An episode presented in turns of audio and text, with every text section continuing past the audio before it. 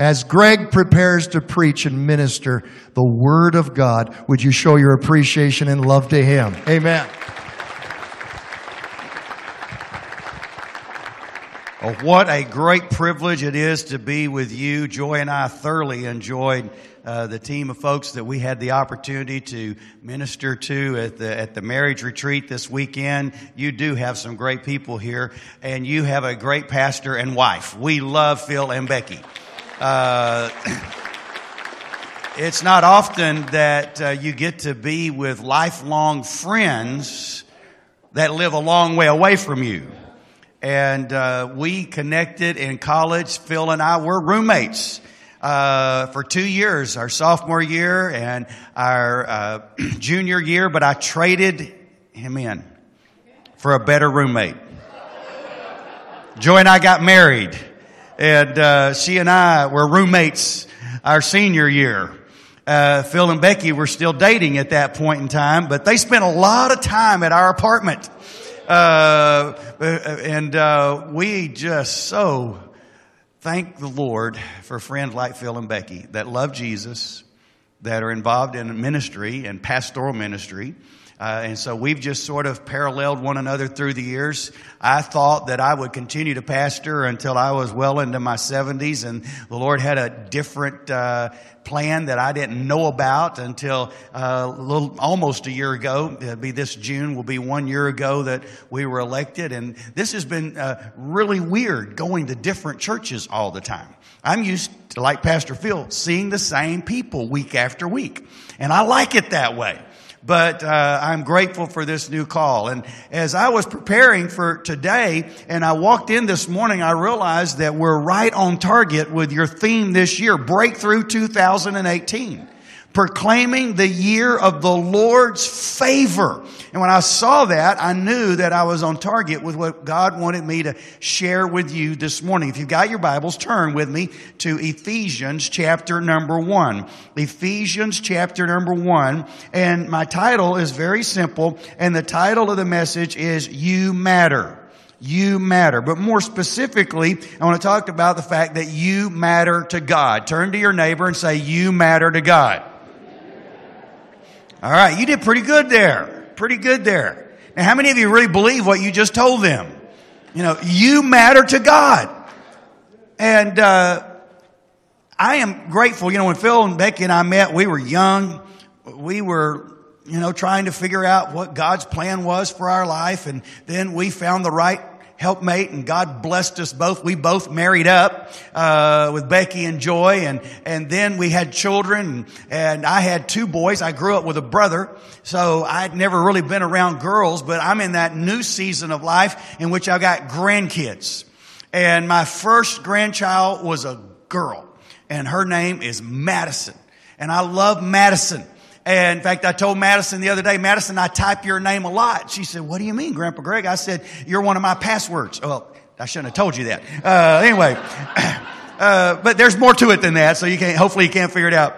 But when Madison was a little girl, she was riding in the back of the car, and as we were driving, she said, Grandpa Greg. I said, what, Madison? She said, Grandpa Greg, I love you so much.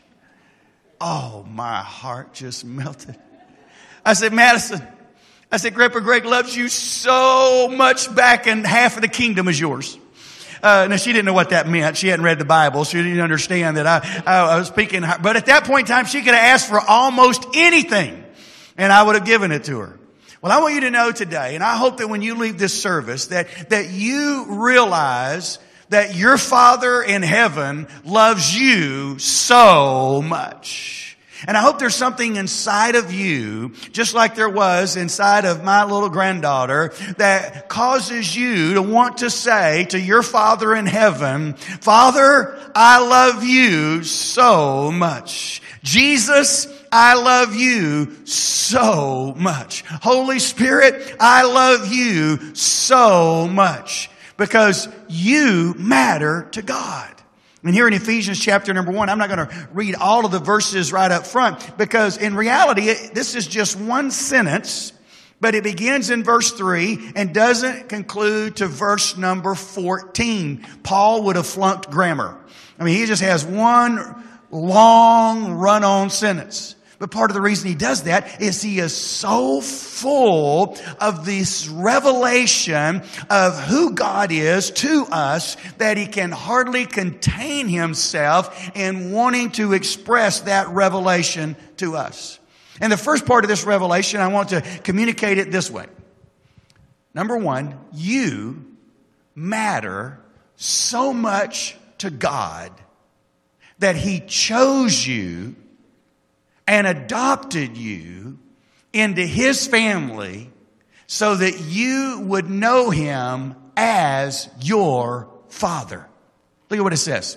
It says, just as He chose us in Him, in Christ, notice this, before the foundation of the world, that we should be holy and without blame before Him in love, having predestined us to adoption as sons by Jesus Christ to Himself according to the good pleasure of His will.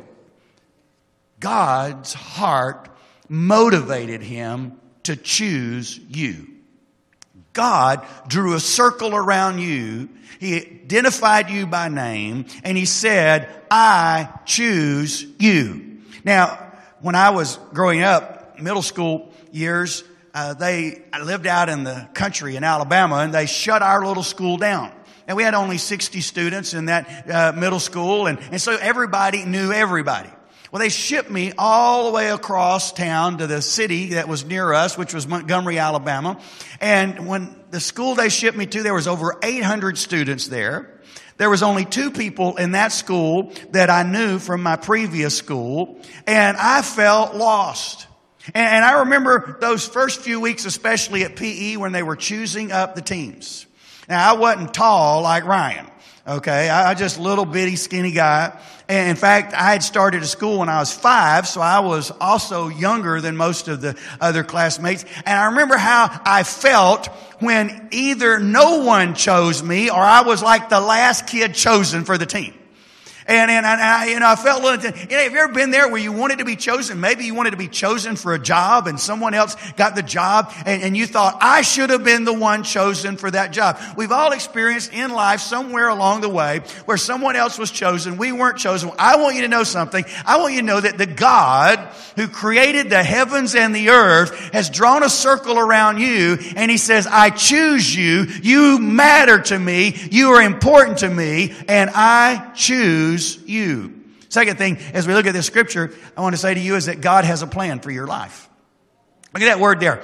Predestined us. Predestination. Now that, there's a theological term, predestination, and, and we could get into a debate this morning uh, about the significance of that term, and, and we may have some people in the room that would view that a little bit differently, but I want to simplify it for you. Predestination just basically means that God had a plan ahead of time for where He wanted you to arrive. You see, uh, uh, Joy and I, we got into our car in Waxahachie, Texas. Try spelling that. Try saying that to Siri and see what it, it turns into three different words on your phone. Uh, we got into our car in Waxahachie, Texas, and, and we began a journey. Our destination was to take us first to the Dallas Fort Worth airport, but that wasn't our, our, our, intended ending point. From there, we would fly to Chicago. From Chicago, we would fly to Flint, and then uh, we would be picked up by Pastor Phil. And ultimately, we knew that we were going to arrive here on Sunday morning. That was our pre-plan, our predestination. Well, you know, God has a pre-plan, a predestination for your life. I have a grandson by the name of Nolan, and Nolan uh, is four. And, and Nolan, he's got uh, three brothers and sisters, and, and there's a lot of activity in their home. But Nolan is one of those children that he likes some alone time, some me time. And one of the things he likes to do is to put together Legos. And so we bought Nolan some Legos for Christmas. He looked at the box and he knew it was a Star Wars theme. He was really excited about it. He opened the box and started putting the Legos together. Well, his other grandpa, Grandpa Rusty, he bought Nolan some Legos last year. And he brought him home, gave him to Nolan. Nolan was really excited. He looked on the box and there was a ship on there and he's thinking, man, this is going to be great. I'm going to put these Legos together and it's going to make a ship. And, and he gets over at the table and he opens the box and he puts all these Legos out on the table. But what Grandpa Rusty didn't pay attention to is that when you buy Legos, you got to pay attention to the age level. Nolan is four. You know, there's like, you know, four to six, five to seven. Uh, Grandpa Rusty bought him Legos that was 12 plus. And so here's little Nolan. He's got, I mean, hundreds of Legos out on this table. He's four years old and, and nobody's paid attention that this is a 12 plus box. And he's over there and he is trying his best, figure out how to put those Legos together. Mom's working in the kitchen and she looks over there after a period of time and she sees Nolan and he's like this elbows are on the table, his hands are in his head, he's shaking his head. Nolan is overwhelmed. He has way too many parts that he doesn't know how to fit them together. And I have a wonderful daughter in law, and her name is Brooke, and Brooke goes over and sits down beside Nolan. And she says, Nolan, let me help you. And for the next couple of hours, Nolan and mom work on that together. And mom says, Hey, why don't you put this piece here? Why don't you put that piece? Hey, hey, Nolan, what about this piece? And after a period of time, all of a sudden, that ship began to take shape. And then at the very end, mom said, Nolan, why don't you finish it by yourself? You know, as I thought about what Brooke did for Nolan, it had remind me of what my Father in heaven sometimes does for me. There are times in life that I feel overwhelmed. There are times in life that there seems to be too many parts and pieces that have been thrown together out before me, and I'm trying to make sense of them, and I don't seem to know how to make sense of them. There are times in life, as, as we heard about Joe this morning, had opportunity to meet him on the marriage retreat, where we get a diagnosis that, that we, we weren't looking for, we didn't want, and, and we feel a little overwhelmed with that. But I want you to know that the Father that I have in heaven, that He chose me, and He's got His eye upon me, and He comes down and He sits beside me, and He says, Greg, I tell you what, I promise you this, I'll never leave you and I'll never forsake you. And if you'll let me and you'll trust me, I'll help you figure out how to put all the parts together. And Greg, instead of living in fear, fear not, for I am with you. Be not dismayed, for I am your God. I'll help you. I'll strengthen you. I'll uphold you by the right hand of my righteousness. Ladies and gentlemen, I want you to know this morning that the God who created heaven and earth, He chose you and He has a plan for your life. And when you feel overwhelmed, you go to Him and He'll help you find the plan that He has for your life. Well, I know a plan that He has for every one of us in this room. It tells us right there. He predestined us to adoption as son. God chose you. God has a plan for you and God's plan is to adopt you into His family so that you become a son and a daughter of God and that you are able to know that Almighty God is your Abba Father.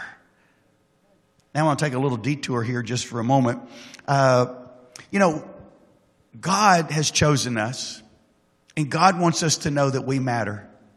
And one of the things that God wants us to know is that not only do you matter, but the person sitting beside you matters to God. The person who lives across the street from you matters to God. That person that works with you that causes you pain and headache all the time, that person matters to God. The person around the world that's never heard of Jesus, they matter to God. And God wants us to be a, an ambassador of His love so that we communicate to other people so that they come to understand that they matter to God. And there's all kind of ways that God wants His family to express that Something I didn't, I've been pastoring for 20 plus years and we had a family in our church that had been taking in foster kids for a number of years and we, we were appreciative of that and we saw what they were doing and we honored that. But I never considered the fact that maybe the Lord wanted other families in our church to consider becoming foster parents. And, and then I became educated. And I found out that in the state of Texas that there are 30 thousand children in foster care. We have a crisis in our state. And, and we begin to hear about uh, how many of these children are, are, are just in devastating circumstances. I learned that the, one of the metrics that is used to determine how many prison beds we're going to need in our state has to do with how many children phase out of foster care who never find a forever home. And as I began to learn some of this, it began to break my heart. Then I met a pastor, an African American pastor of a small church uh, in Brownwood, Texas, that he sort of got into foster care almost by accident. He was working in a high school, and there was a football player that was going to have to leave their school because his dad was in prison, his mom had left, and uh, he was going to have to go into the foster system. And and and uh, Aaron Blake, who was a pastor of a church as well, he took this young man in, said, "Well, I'll take him into my home." He and Mary had no idea that this would become the first of eight young men that they would eventually take into their home. So I had Aaron, Pastor Blake, come and share with our church. And I said, you know, we, Jonathan and Shelly, they've been uh, taking foster children in for a number of years. We've seen that. And I shared with them a little bit of the crisis we have in the state of Texas. And, and Aaron shared with what had happened in their church and in the life of he and his wife. And I said, if you're interested, we've got a lunch today. I was shocked when over 50 people showed up. I really didn't expect that. In fact, as I looked around the room, I, saw this couple over here, Eddie and Elgin. They're grandparents. I mean, they've raised their children and now they got grandchildren. I thought, what in the world is Eddie and Elgin doing in this room? And I looked over there and saw their son and daughter-in-law. I said, oh, I know why they're here. Their son and daughter-in-law, they may be doing foster care and Eddie and Elgin just, just going to figure out how to help them. I was wrong. For the past five years, Eddie and Elga, there's hardly been a week that they haven't had at least one and many times two foster children in their home that they cared for and loved on. In fact, uh, they sort of are over the top foster parents. They're sort of foster grandparents. Uh, we had one boy in our church. He went to his mom and dad and he said, how do you get involved in that foster care stuff? And they said, what are you talking about? He said, well, Eddie and Elga, they take their foster kids to Six Flags. They take them to the Ranger game. I want to be a foster kid to Eddie and Elga. I mean, they, they had got such a reputation that we had kids signing up to be foster kids. their, their son and daughter-in-law, they have two boys of their own and they, they recently just adopted. In fact, the very last week, uh, as pastor at Gospel Lighthouse, one of the last things that I had the privilege of being a part of was them adopting a boy into their home. There's a, another couple sitting in there that day and I looked at them, Carrie and Melissa Moon. I thought, oh man, this has got to be hard for them. Carrie's a twin and, uh, he and Melissa were expecting twins. And we were all excited about that. And several months in, uh, I got a call and heard that the twin, one of the twins had passed away in the womb. And I, I was amazed. I didn't know they could do this. They went in, did a C-section, removed that twin, kept the other one viable. We had a, a memorial service for that, that precious baby. And then that twin was stillborn. So they lost both of them and were told that they couldn't have children. That same year, uh, Melissa's mother passed away. That same year, Kerry lost his job. And, and I'm looking at this couple, and they're sitting in that room, and I'm thinking, wow, this has got to be really hard for them. Found out that they weren't there ready to foster yet, but they thought, well, maybe when someone else fosters, we can, you know, sort of wrap around them so they can go out and have a date and, and, and we'll give them some respite care. But then God started dealing with their heart. And first Melissa and then Carrie came to the conclusion maybe this is God's avenue for us to care for other children, to bring them. So they made the decision and they went through the process, got all the licensings necessary, and prepared to adopt. And they had a little boy. And this little boy was in their home. And if you understand the way it works in the state of Texas, it, you're not guaranteed that that child will ultimately be adopted by you. You're just in the process. There's some things that could change that. And after several weeks of falling in love with this little boy, thinking he's going to be the boy that they're going to adopt, an aunt came uh, to light, found out about this little boy, and decided that it was in his best interest for him to be raised by someone that was a blood family. And so that little boy was taken out of their home and given to an aunt. I'm thinking, oh, man, Lord, why, why, why? This family, they love you. One of the things I'll tell you about Carrie and Melissa that's very important.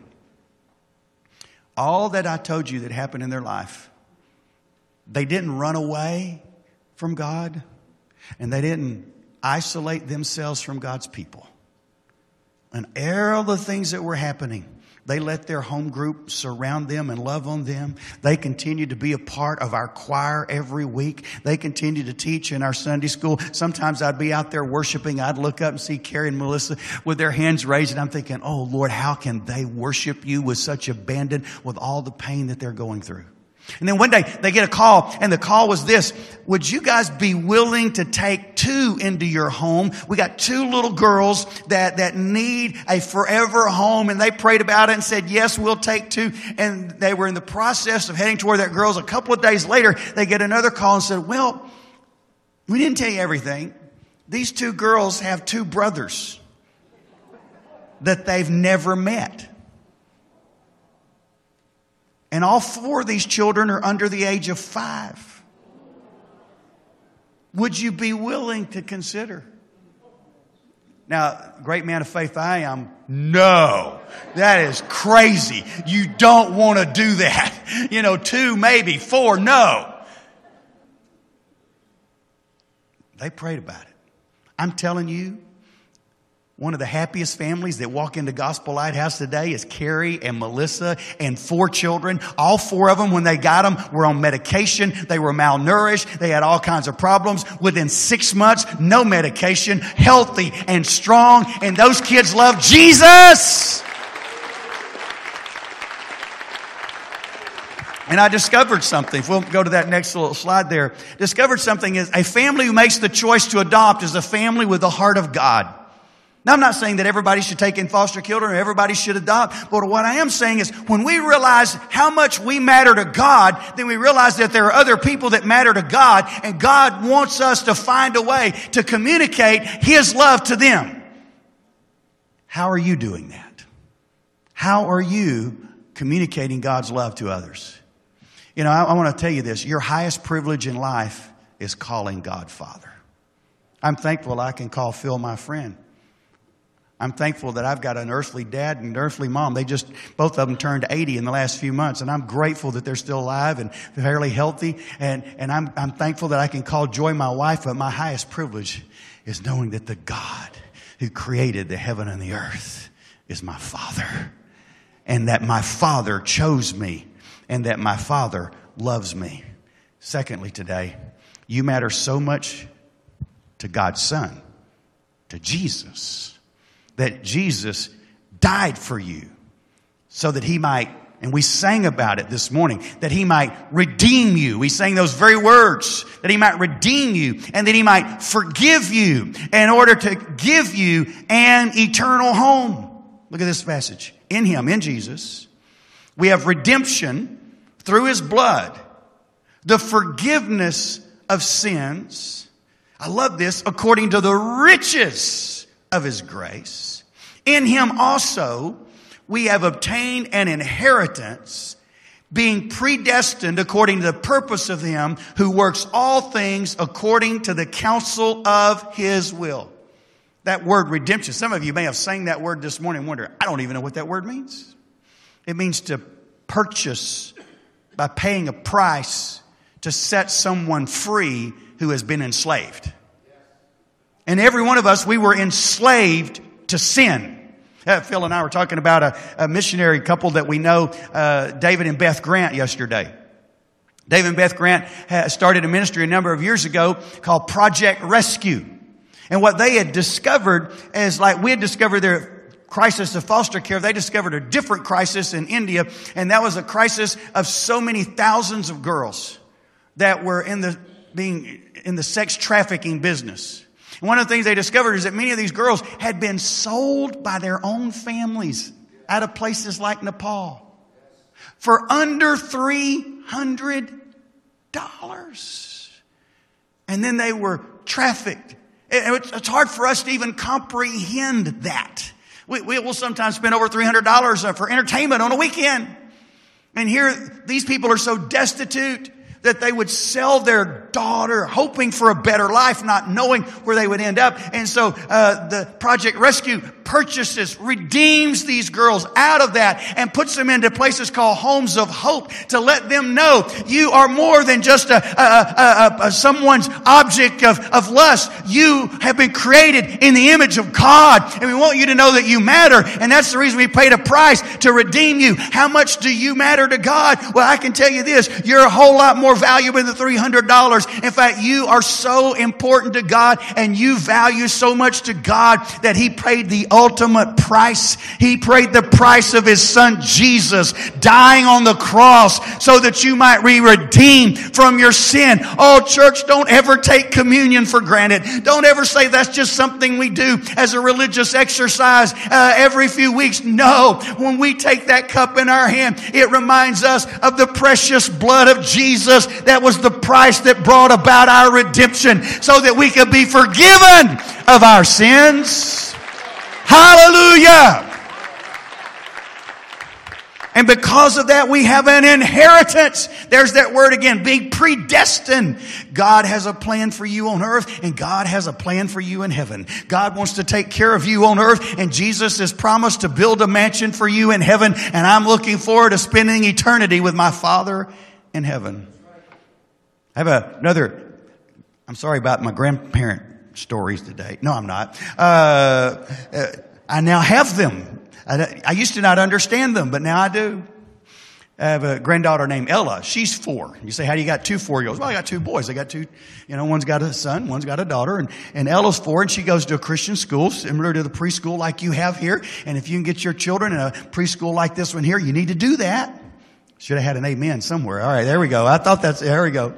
And, and she goes to that Christian preschool, and she came home one day. She said, Mama, she said, I found out today there's a stairway to heaven.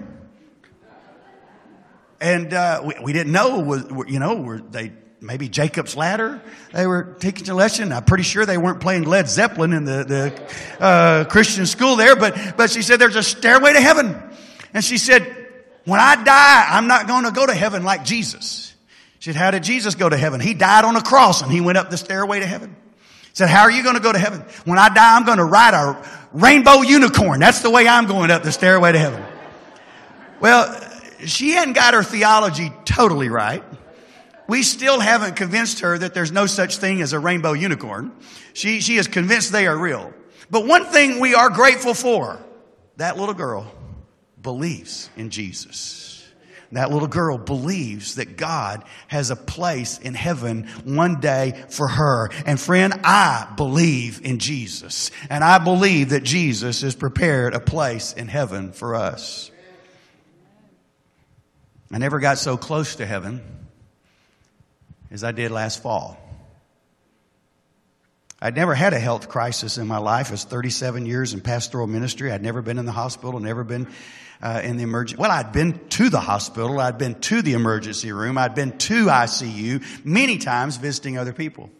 But last fall, uh, I'd preached on Sunday morning. Everything had went well. Uh, had uh, left that afternoon, and, and, Joy and I were going to be going to a, a, get together with our new staff because we have three new people in positions at our, our at our team, and and we we're going to be meeting their families. And that afternoon, I got a very intense pain in, in, in, this area. And by 4.30 the next morning, I, I was shaking uncontrollably. And, and we went to the emergency room and found out I had what was somewhat of a common uh, situation. Uh, I, my appendix had perforated and I need to have my appendix moved. And you know, that's, for many people, that's a minor surgery. Let me tell you what, there is no minor surgery if it's on you. Okay? And, uh, so I, I had this minor surgery, I had my appendix removed, and everything was going well. Uh, now they kept me overnight because of the fact that I, they knew I had some infection. But Tuesday I was doing good. I ate three meals and, and sent me home late Tuesday, uh, or early Tuesday evening. Went home. They, they sent me home with some high powered uh, pain medication that he told me to take, some hydrocodone. I'd never taken any high powered pain medication before. And so I took, I just took a half a dose that night. Man, it wiped me out. I slept like a baby. Uh, the next morning, my wife gives it to me again, and throughout the morning and the early afternoon, I'm getting more and more lethargic. We're, we're convinced it's just, you know, my response to the, to the pain medication. Joy calls the doctor, can't get a hold of him. He's out, t- tries to get a hold of his nurse, can't get a hold of her, gets a hold of a receptionist, and the receptionist basically said, well, honey, these men are sometimes stubborn. You just got to get him up, make him walk around the house. And so about two o'clock Wednesday afternoon, Joy said, Greg, you got to get up, you got to walk around the house. And at that point, I did everything I could possibly do I was sitting on the couch and I did everything I could possibly do to will myself to get off that couch. I said, Get up. You know how your mind tells your body what to do? And, and I tried. I couldn't. I couldn't get up. My, my legs wouldn't move. I mean, in all the years of my life, nothing like that had ever happened to me. And we're trying to figure, I said, Joy, I cannot get up. I want to get up. I cannot get up. And finally, we, she called and we had a, one of Joy's best friends is an RN and she came over and she brought some Chick-fil-A for her and Joy to have together. But as soon as she saw me, she dropped the Chick-fil-A, went to her car, got her instruments and came in. And she put a little thing on my finger that I now know is a pulse ox. And when she put that on my finger, she told, she backed up and she said, Joy, we got to call 911 right now. Joy said, can't we take him to the hospital? She said, no. We got to call 911 right now. Greg's oxygen level is 60. Now, I didn't know what that meant. I knew I couldn't get up. I didn't understand the implications of, of how low that oxygen level was. But when the paramedics arrived, you know, they didn't say, you know, do you want to pass go? Do you want to collect $200? They didn't ask me anything. They put me straight into the ambulance and immediately carried me to the hospital. They were actually amazed that I was coherent at that point in time. I ended up in ICU. And the doctor that did the surgery would tell me later, Greg, what happened to you was really scary. My family care physician twice told me, Greg, what happened to you was serious. Another doctor friend had told his wife when she told him what happened, he said, ah, Greg could have died, and I could have. I, I, came to understand something later on. What the diagnosis that the element gave me was uh, uh, that I had a flash pulmonary edema. Basically, what that means in a short period of time, my lungs had begun to fill with fluid. And as my lungs began to fill with fluid, they were choking off the energy source for the rest of my body. They were choking off the capacity for my heart to work correctly, for my kidneys to work correctly, uh, for my muscles to work. And without oxygen getting to all of those areas, then, in fact, I, I didn't know this till about three weeks later. That's when I, the Lord just gave me a peace. Holy Spirit, Jesus just came down, sat beside me. To Joy and I both, all through that, even through ICU and through all of that, just gave us a peace. I'm with you. I'm going to take care of you. I didn't get afraid till four weeks later when I found out how bad I really was.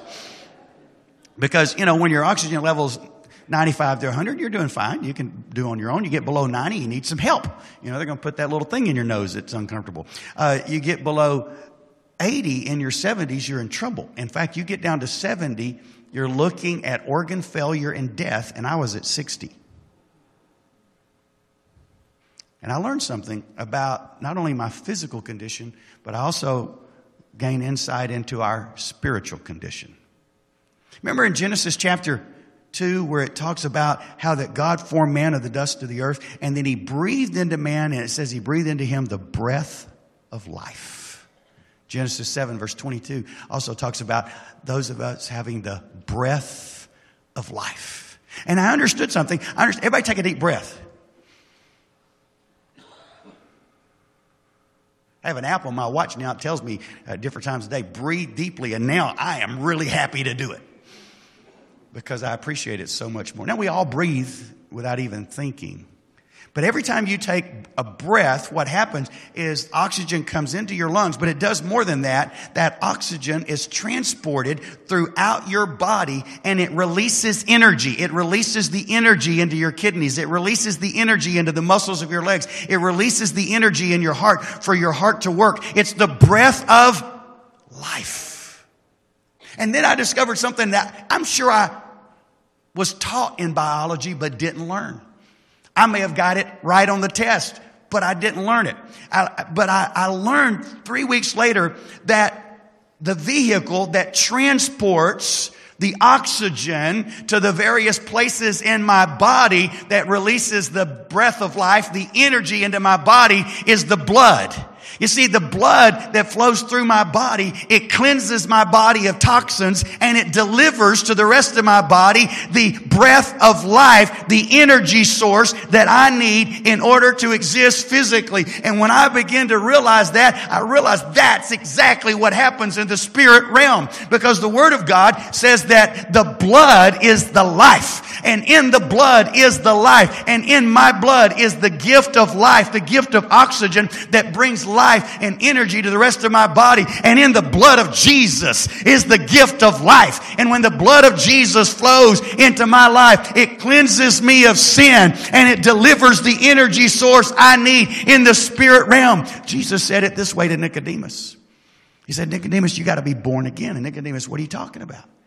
And Jesus said, There's that which is born of flesh is flesh. There's physical birth. But then there's that which is born of spirit. And there is spirit. There is a spiritual birth. And in this next part of this passage, we realize that you and I matter so much to the Holy Spirit that He identifies you as God's own and He guarantees your future in Him. You also trusted after after what? After you heard the word of truth. Some of you did that this morning. Pastor Phil shared the word of truth. He shared that word. You trusted in that word and you received the gospel of salvation, the good news that brought salvation to your soul because you believed in Jesus. And the moment you believed in Jesus, the Holy Spirit showed up. And the, actually, the Holy Spirit showed up before that because He put the spotlight on you. And when He put the spotlight on you, guess what? He revealed you were a sinner. He convinces us of sin, righteousness, and judgment. Then he puts the spotlight on Jesus. He puts the spotlight on the cross. And he says, that's how much you matter to God. You're in sin and you're just like I was. You cannot will yourself out of your sin.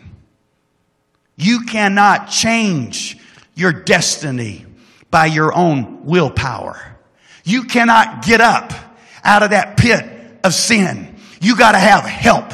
In fact, you got to have supernatural help.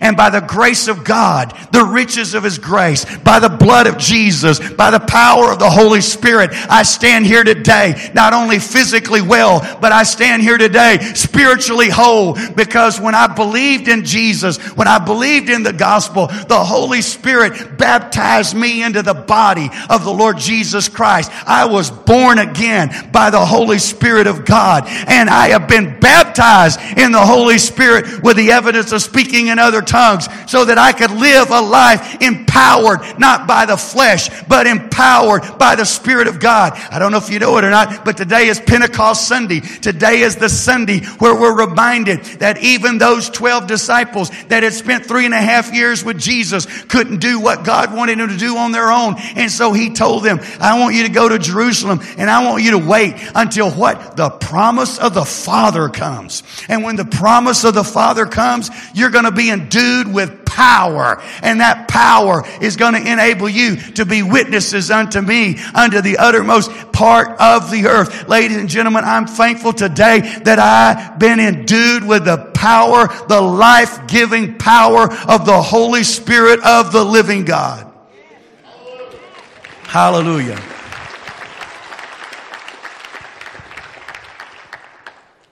Now, I know we did this earlier, but maybe there's someone that you came in after communion. Or maybe you sat through communion and you didn't respond at that moment.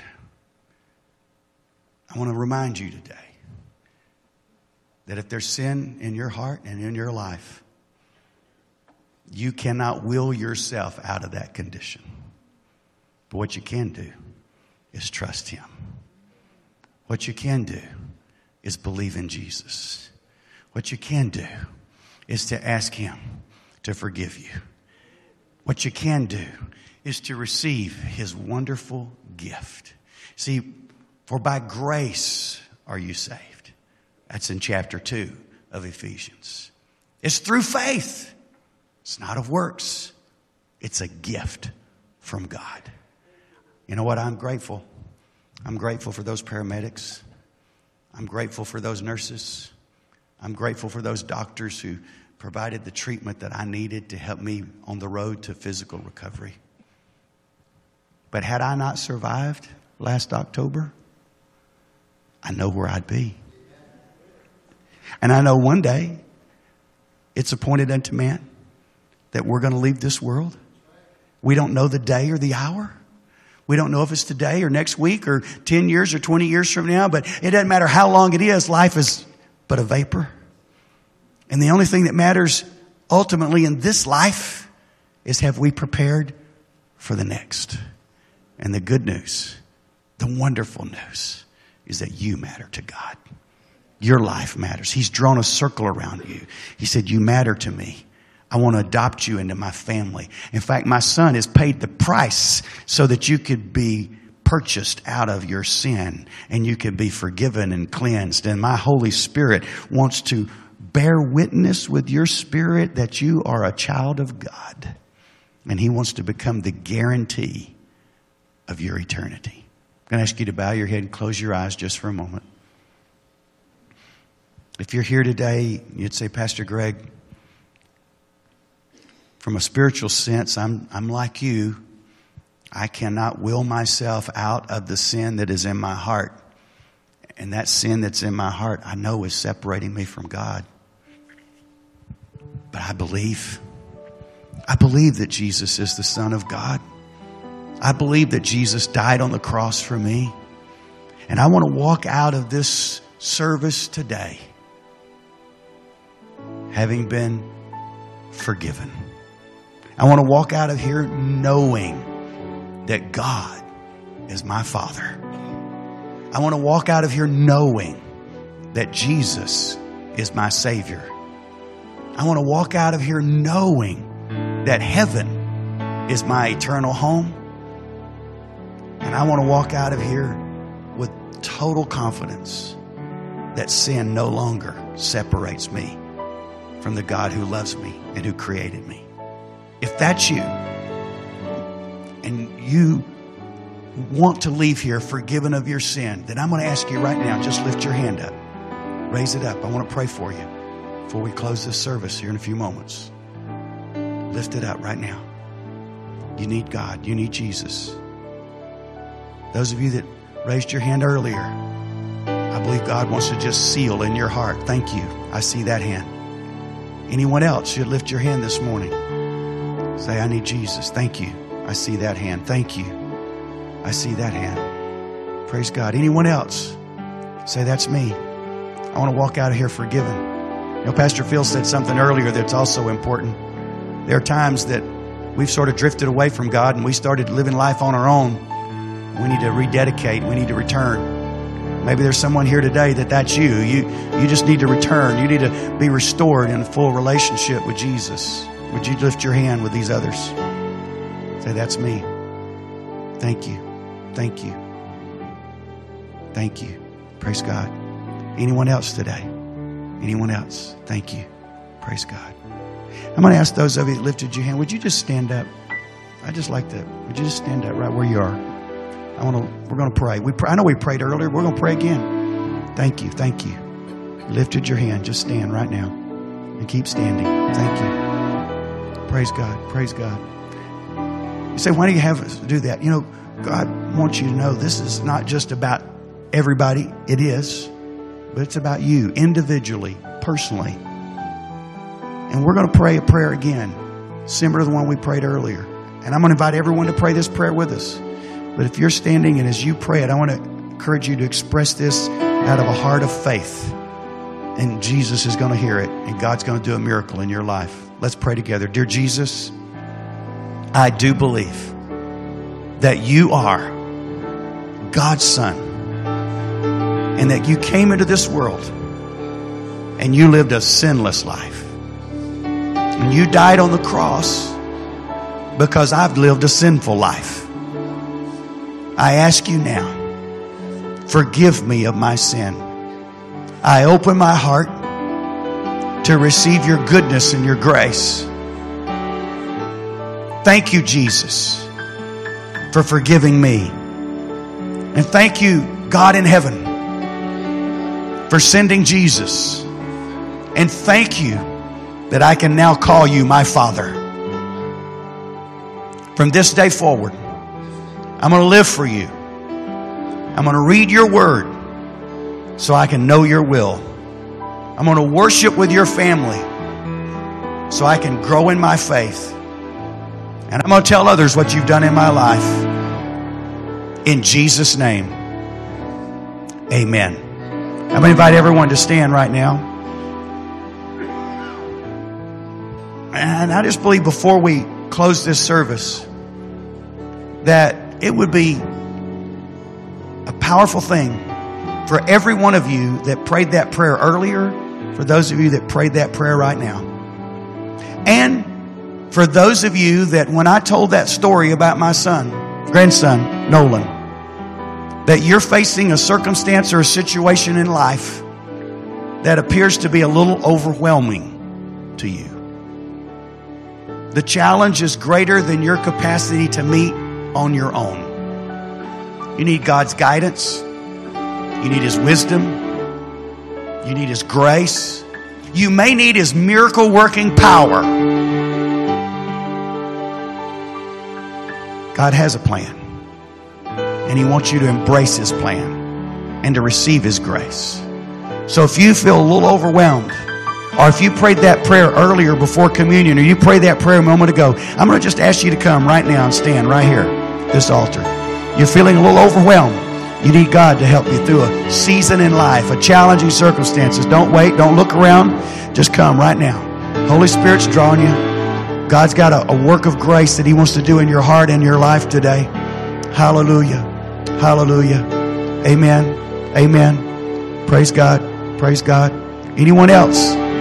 Come forward this morning. If you prayed that prayer, I certainly invite you. I want you to join these as well. Definitely want you to join these this morning. Pastor Phil and I and other pastoral members, we're gonna we're gonna bless you. We're gonna pray over you. We're gonna pray in faith. One of the things I found as, through the years as a pastor is usually the most powerful things that happen in church didn't happen while I was preaching. They happened while I was praying. They happened while we as a church were in agreement and we anointed someone with oil and we, we believed with them and, and, and, miracles take place in their life. And this morning, church, I want you to agree with us in prayer. Because it may be next week you're going to be standing up here. It may be that what you heard this morning is going to be alive Tuesday. And you realize, I needed to hear that. And I, I need to be the one. And so I want you to pray for those that are at this altar right now and let our worship team just lead us into the presence of the Lord as we pray over these. And, and then I'll let Pastor Phil close the service as he chooses.